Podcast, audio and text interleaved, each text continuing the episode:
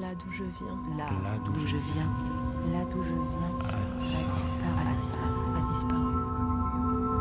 Là d'où je viens a disparu. D'après le roman de Guillaume Poix.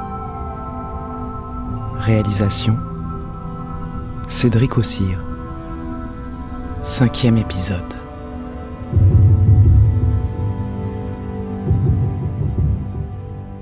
J'ai voulu remonter à la source. Martha, Alta Vista, Salvador. Savoir qui avait pris la photo, qui a fait la une dans le monde entier. Je me suis forcée à taper le nom complet de Luis sur le moteur de recherche. Luis Oscar Carlos Rodriguez. J'ai bravé les centaines de reproductions de l'image, puis j'ai cliqué sur un lien qui m'a dirigé vers l'article de la Jornada, le quotidien mexicain qui le premier a publié la photo. La photographe s'appelle Tara del Casal. Elle est mexicaine. Et grâce à sa Photoshop, elle est désormais gratifiée d'une page Wikipédia.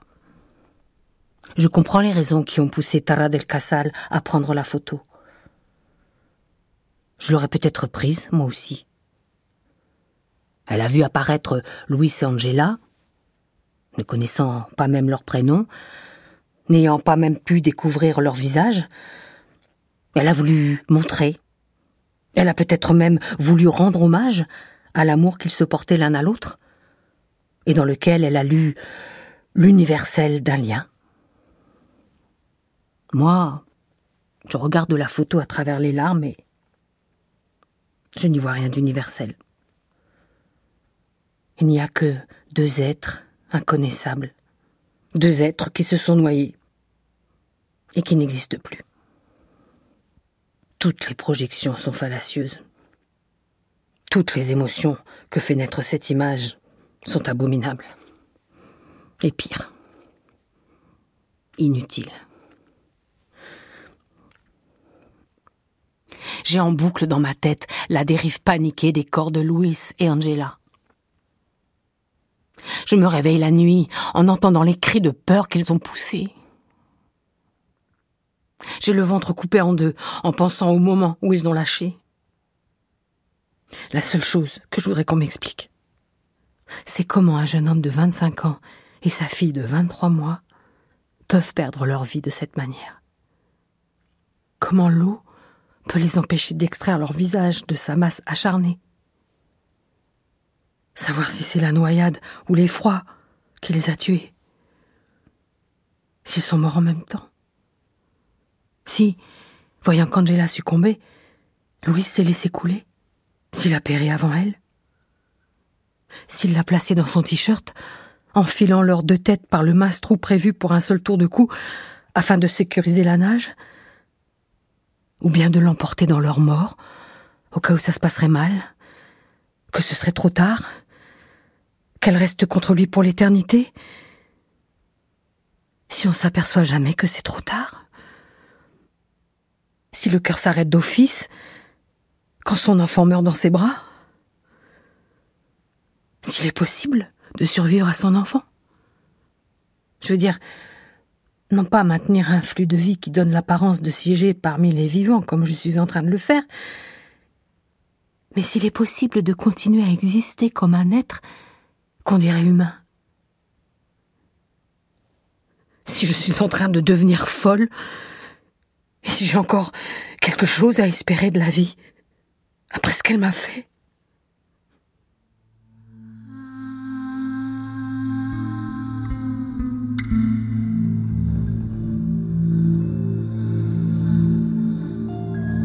Raphaël. Alta Vista. Salvador. Après avoir constaté la mort de sa fille et de son mari sur le bord du fleuve, vu comme nous tous leur peau à peau, cette position dans laquelle s'étant rencontrés 23 mois plus tôt, ils venaient de céder, après s'être longuement allongés contre eux, espérant peut-être les rejoindre en un souffle où qu'ils puissent se trouver à présent, insistant, puisque ça ne venait pas et qu'elle demeurait de notre côté, pour défaire elle-même leur étreinte afin de porter Angela dans le creux de ses bras encore une fois, ce qu'on lui a refusé, jugeant que l'état des corps ne le permettait pas, la chaleur et l'eau les ayant déjà beaucoup abîmés. Après avoir été décollés d'eux de force, après avoir observé comment on les recouvrait de plastique pour les transférer elle ne savait où, Eva a été rapidement prise en charge par un médecin et un psychologue. Le cliché commençant de faire son effet sur la communauté internationale, les autorités salvadoriennes et mexicaines se sont promptement entendues pour ne commettre aucune erreur dans l'accompagnement de la victime et gérer l'après proprement et avec le plus d'humanité possible. Je ne sais rien de sa nuit. Le lendemain, mardi 2 juillet, elle a pu aller voir Louis et Angela. Elle est restée cinq heures dans la chambre mortuaire où ils étaient temporairement exposés. Logés, placés. Comment faut-il le dire? Si elle a fini par les quitter, c'est parce que Tom Kenneth voulait s'entretenir avec elle. Il l'attendait dans une pièce qu'on avait mise à sa disposition. Il y avait trois chaises, des placards, un petit ventilateur. On y a conduit Eva. Quand elle est entrée, Tom s'est levé, lui a serré la main et l'a invitée à s'asseoir. Elle a dit qu'elle préférait rester debout. Il lui a demandé comment elle allait. Elle a regardé les pales du ventilateur. Il a laissé un silence avant de dire qu'il était désolé de sa maladresse. Il ne savait pas comment s'y prendre. Elle a coupé court et demandé pourquoi il voulait la voir. Est-ce que c'était pour l'enquête? Il a hoché la tête, avant d'ajouter qu'il n'y en aurait vraisemblablement pas de son côté. Il voulait dire du côté États-Unis. Elle a voulu savoir pourquoi. Il a expliqué que les corps d'Angela et Louis avaient été retrouvés sur la rive mexicaine et qu'a priori, la noyade était ce qui avait causé leur mort. Il n'y aurait donc pas lieu d'en ouvrir une au Texas. Elle s'est dirigée vers la porte, semblant lui signifier qu'en ce cas, elle ne voyait vraiment pas pourquoi elle était avec lui plutôt qu'avec sa fille et son mari. Il s'est relevé vivement, assurant qu'il était désolé. Elle a amorcé un rire là. Encore, elle a lâché, avant de le remercier pour ses condoléances. Il a bredouillé que ce n'était pas du tout ça qu'il voulait dire. Enfin, si, bien sûr, mais pas seulement. Elle lui a juste demandé d'aller au bout et de faire vite. Elle était fatiguée de cette situation, alors il a dit qu'il lui demandait pardon au nom de son pays pour ce courant qui a emporté votre fille et votre mari, et qui venait de chez nous à cause du vent qui s'y forme. Elle a hoché la tête et ajouté qu'elle le remerciait pour sa sollicitude poétique. Elle a ouvert la porte et, sans se retourner, elle s'est enfoncée dans le couloir sombre qui la ramenait près des siens, de son côté à elle.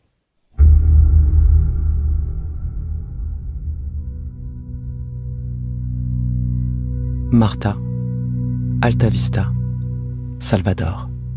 Le gouvernement a fini par accepter de financer le rapatriement des corps de Louis et Angela. 8000 dollars. Ni Eva ni moi ne pouvons les payer, de toute façon.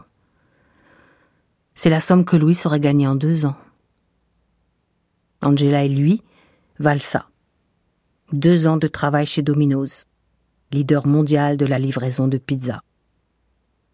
De quoi, par exemple, acheter 600 pizzas au pepperoni format médium. Eva aussi a été rapatriée grâce à la générosité de notre pays.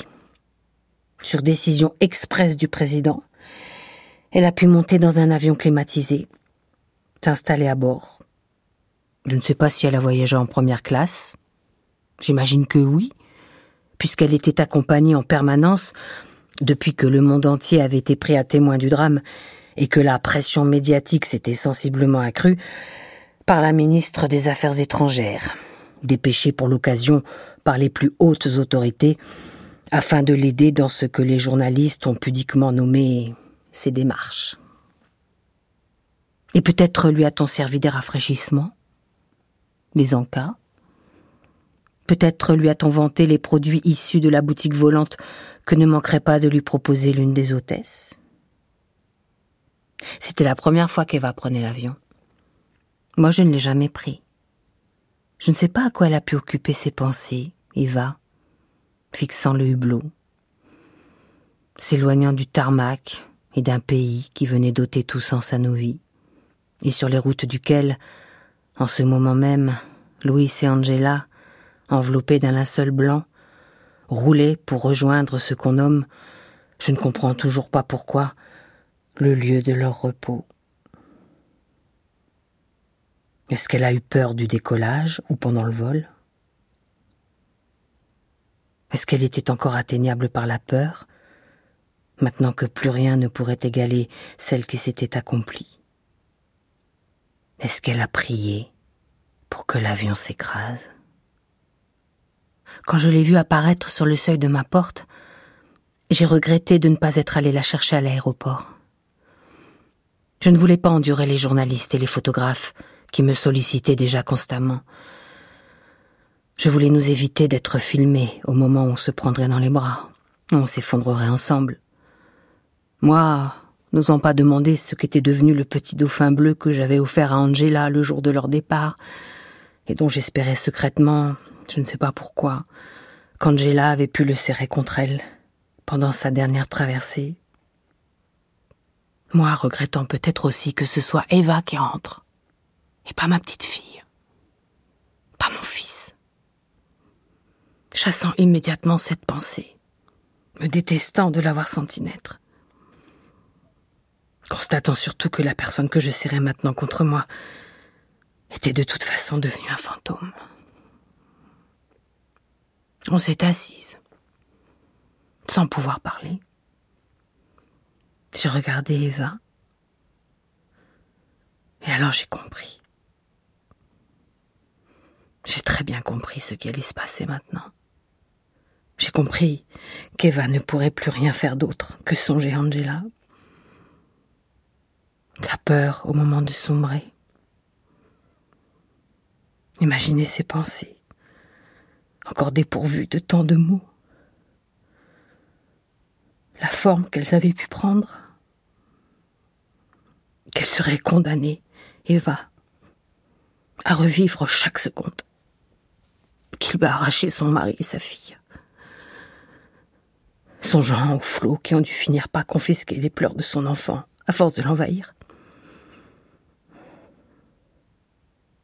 Qu'ayant vécu cet instant que moi-même je ne pourrais jamais que me représenter, Eva allait se fissurer, lentement se fendre, à mesure que la nuit grandissait en elle n'en finirait plus d'écarter ses entrailles.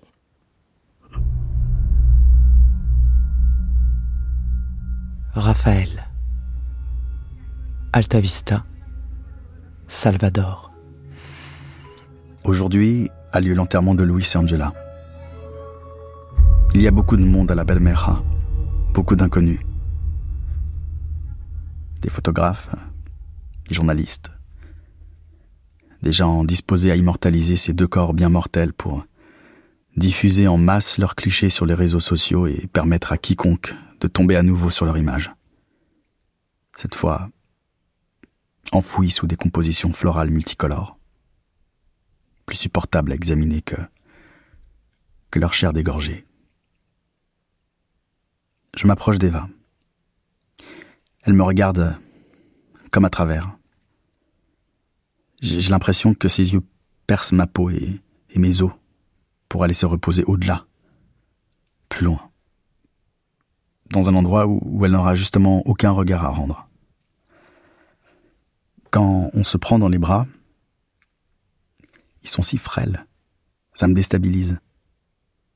Alors je coupe court à l'étreinte, j'ai peur de la broyer, je, je ne me maîtrise pas. Tout le monde la presse se blottit contre elle. On doit penser qu'elle en a besoin, alors que c'est sûrement la dernière chose dont elle a besoin, recueillir notre peine à nous. Je l'observe s'éloigner de moi, disparaître sous la masse des corps qui se l'accaparent, entrer dans l'interminable cours du deuil, où elle va redevenir ce qu'elle est, anonyme et remplaçable. On se tient devant les rectangles fleuris qui dessinent sur la terre sèche le, périmètre du chagrin. Ce sera l'emplacement de Louis et Angela. Il n'y a plus qu'à creuser, déposer, combler. Je trouve que c'est une petite surface, Elle donne une moindre mesure du trou que je sens grandir dans nos têtes. Je sais pas où sont les corps. Doivent reposer dans les corbillards blancs qui stationnent en amont. Chez Martha, c'est bondé. Il y a énormément de bruit. La retenue a cédé comme un bouton qu'un ventre trop plein fait sauter à force de pression. J'ai fini par rentrer chez moi, sans savoir quoi faire. Bientôt le soir. Est-ce que je dois manger? Est-ce que j'ai le droit? Est-ce que j'ai seulement faim? Dès qu'une envie monte, boire, me divertir, regarder mon téléphone, elle est immédiatement brisée par la conscience du présent, la journée que je viens de vivre et toutes celles qui l'ont précédée. Le faible élan qui naît du fait de mon vagabondage intérieur meurt aussitôt. Je trouve indécent d'exister encore, d'éprouver de la faim ou du désir, Je suis dégoûté par la vie qui continue de couler en moi. Comme le fleuve continue là-bas de charrier d'autres corps coupables d'espérer. NJ Mogadiscio Somalie 5 heures du matin. Tu n'as pas encore été réveillé par le muezzin Rouyo. J'entends ta respiration tranquille tandis que je me glisse dans la cuisine et me saisis d'une paire de ciseaux. Je retourne dans ma chambre, m'assieds en tailleur, cale un miroir devant moi et déplie une serviette sur mes genoux. Je me regarde une dernière fois. Mes épaules sont fines et minces. Mon torse est une plaine. Ma poitrine dort à l'intérieur, lovée contre mon cœur. Un jour, peut-être, elle sortira. Je passe un doigt sur mes tétons, deux grains de groseille. Je ne frémis pas. La ligne qui partage mon ventre en compartiments symétriques se creuse et me laisse voir le cratère du nombril. Je redresse la tête, j'attrape une mèche, éprouve sa texture, coupe. C'est aussi simple que ça. La mèche vole dans la brise matinale et se pose sur ma cuisse. Je la repousse sur la serviette. On dirait une bouloche de poussière. D'autres la rejoignent. Je ferme les yeux, tiens entre mes doigts ce qui tombe, se dérobe. Je prends des mèches. Je tranche. Les lames chantent. Ma tête se déleste. Je me sens plus légère. Je rouvre les yeux, contemple mon visage. Mes traits se sont aiguisés. Maintenant, je suis quelqu'un d'autre. Je secoue la serviette par la fenêtre. Un essaim tourbillonne, puis s'écrase sur le bitume, tout en bas, se mêle à la piste des caniveaux, voyage le long des rigoles, s'enfuit. Je porte mon sac au dos. Je balaie notre vie du regard. Tu dors, Rouillot. Et c'est bien. Je n'ai pas réussi à me faire un film satisfaisant pour nos adieux. Je te laisse aujourd'hui. Et tu ne le sais pas encore.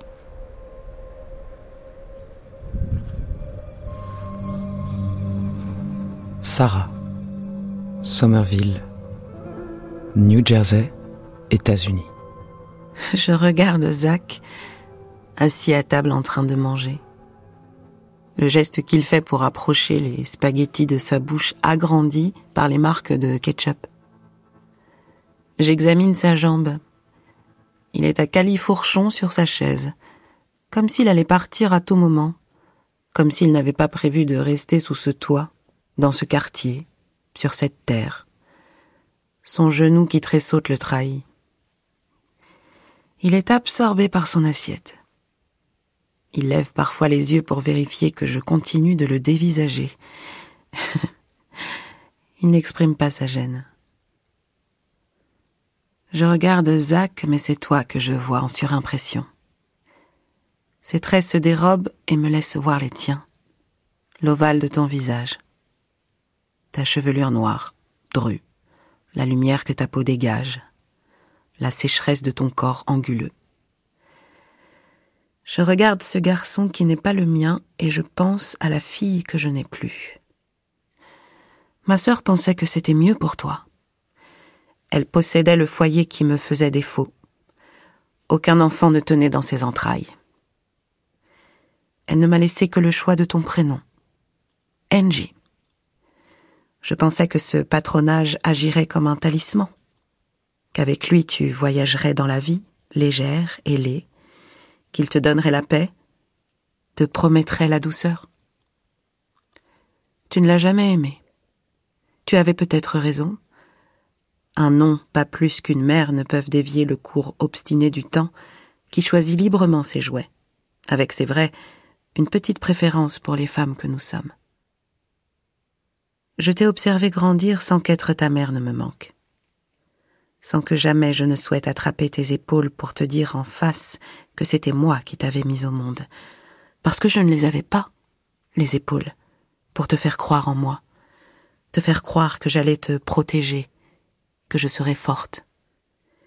Combien de fois ai-je entendu ta rouillot te chuchoter au creux de l'oreille quand tu dormais dans ses bras, qu'elle serait là, que tu ne craignais rien, qu'elle te préserverait de tout ce qui emporte les frêles créatures de ce monde. Combien de fois t'a-t-elle consolée, tranquillisée? Combien de fois s'est-elle compromise dans ce mensonge éhonté qui n'est que le masque déformant de ses hantises et de ses superstitions de mère impuissante? On passe sa vie à se raconter une histoire, à en raconter aux autres. On croit qu'on sauvera ses enfants.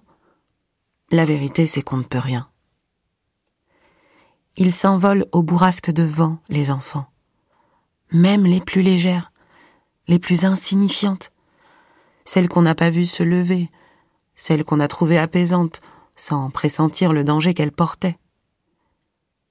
Ils glissent sur les sols détrempés par la pluie, les enfants. Ils se brisent les os dans la chute. Ils se jettent des toits. Accrochent des nœuds coulants à leur cou. S'ébattent dans l'eau qui les emporte. Ils s'élancent dans leur vie comme on se laisse tomber sur un lit. Ils gardent le sourire alors qu'on les dévaste. Ils vous font confiance. Ils vous croient. Croient qu'avec vous, il ne risque rien. Et voilà qu'ils gisent dans vos bras. Ce n'est pas l'amour qui sauve, Angie. L'amour ne sauve de rien. Lizzie. Alta Vista. Salvador. Louis et Angela. Elle ne me parle que d'eux. Ça fait plus de dix ans qu'on ne s'est pas vus plus de dix ans que je n'ai pas touché sa peau, qu'elle ne m'a pas embrassée. Et Daniela, ma mère, ma propre mère, ne me pose aucune question. Elle se contente de m'inviter sur son canapé, même décoration, même agencement misérable du même mobilier, pour dérouler leur histoire que je connais par cœur. La petite a dormi dans ton lit, tu te rends compte? Sa grand-mère, Martha, je sais pas si tu la connais, m'a demandé elle m'a dit Daniela, est-ce que tu aurais un lit d'enfant à nous prêter? C'est pour mon fils. Il va être père. J'ai dit oui, évidemment. Je lui demande si je peux habiter chez elle. Pour combien de temps? Je ne réponds pas. L'air est poisseux. J'ai chaud. Je supporte pas l'atmosphère d'ici. J'avais oublié comme l'air oppresse, comme il emprisonne la poitrine. J'avais oublié combien je hais cet endroit. Est-ce que Raphaël vit toujours par ici? Évidemment où tu veux qu'il soit allé. Elle a lâché ça exprès. Je me souviens de son tic de langage. C'est évidemment, largué à tout bout de champ et pour un rien. Son regard oblique me tranche la gorge. Elle vient de me mettre à mort. Il vit toujours dans la maison familiale. Sa mère est morte euh, un ou deux ans après ton départ. Je crois qu'il travaille sur le marché central. Évidemment. Elle continue de débiter des histoires à propos de gens dont le nom ne me dit plus rien, dont les visages me révulsent rien qu'à y songer. Elle évoque les journalistes, l'enterrement de Louis et Angela, les ministres présents. Elle se délecte de la médiatisation du quartier. Elle a même donné quelques interviews à des journaux français et espagnols. Je suis sortie. Je laisse la rumeur de sa voix mourir derrière mes épaules. Je me suis acheté un téléphone à l'aéroport. J'ai communiqué mon numéro à Sarah. J'écris des messages comme des bouteilles à la mer, espérant recevoir une photo. J'appellerai ce soir. Je marche dans la fin d'après-midi. Mes pensées migrent comme des oiseaux revenant sur leurs traces. Je reçois des odeurs, des sons. J'éprouve des contacts qui me précipitent dans un corps que je n'ai plus. Mon endurance affaiblit. Je discerne au loin la petite maison basse qui semble plus étroite encore que dans mes souvenirs. Mon cœur pulse plus vite que moi, sa cadence s'emballe. La porte est ouverte. Il est là. Je ne sens rien, je ne pense rien. La lumière étreint les murs dont je m'approche, elle les découpe. Je rentre dans le spectre et m'illumine tandis qu'une silhouette apparaît dans l'embrasure. Mon ventre la reconnaît. Mes mains l'appellent et mes yeux la dévorent. Raphaël me regarde comme si j'avais cent ans ou que je revenais d'entre les morts. Je ne souris pas. Je n'y parviens pas. Avant qu'il n'ait articulé la moindre phrase, poussé le moindre râle, avant que son corps n'ait effleuré le mien et que la distance ne se comble pour de bon, je plante mon regard embué dans le sien et lui apprends que son fils a onze ans. Il s'appelle Zacharie, mais moi je l'appelle Zach.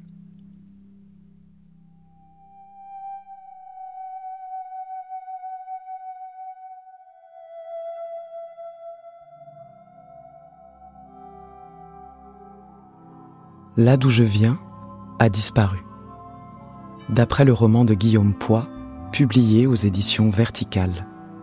Adaptation Guillaume Poix. Conseillère littéraire Emmanuel Chevrière.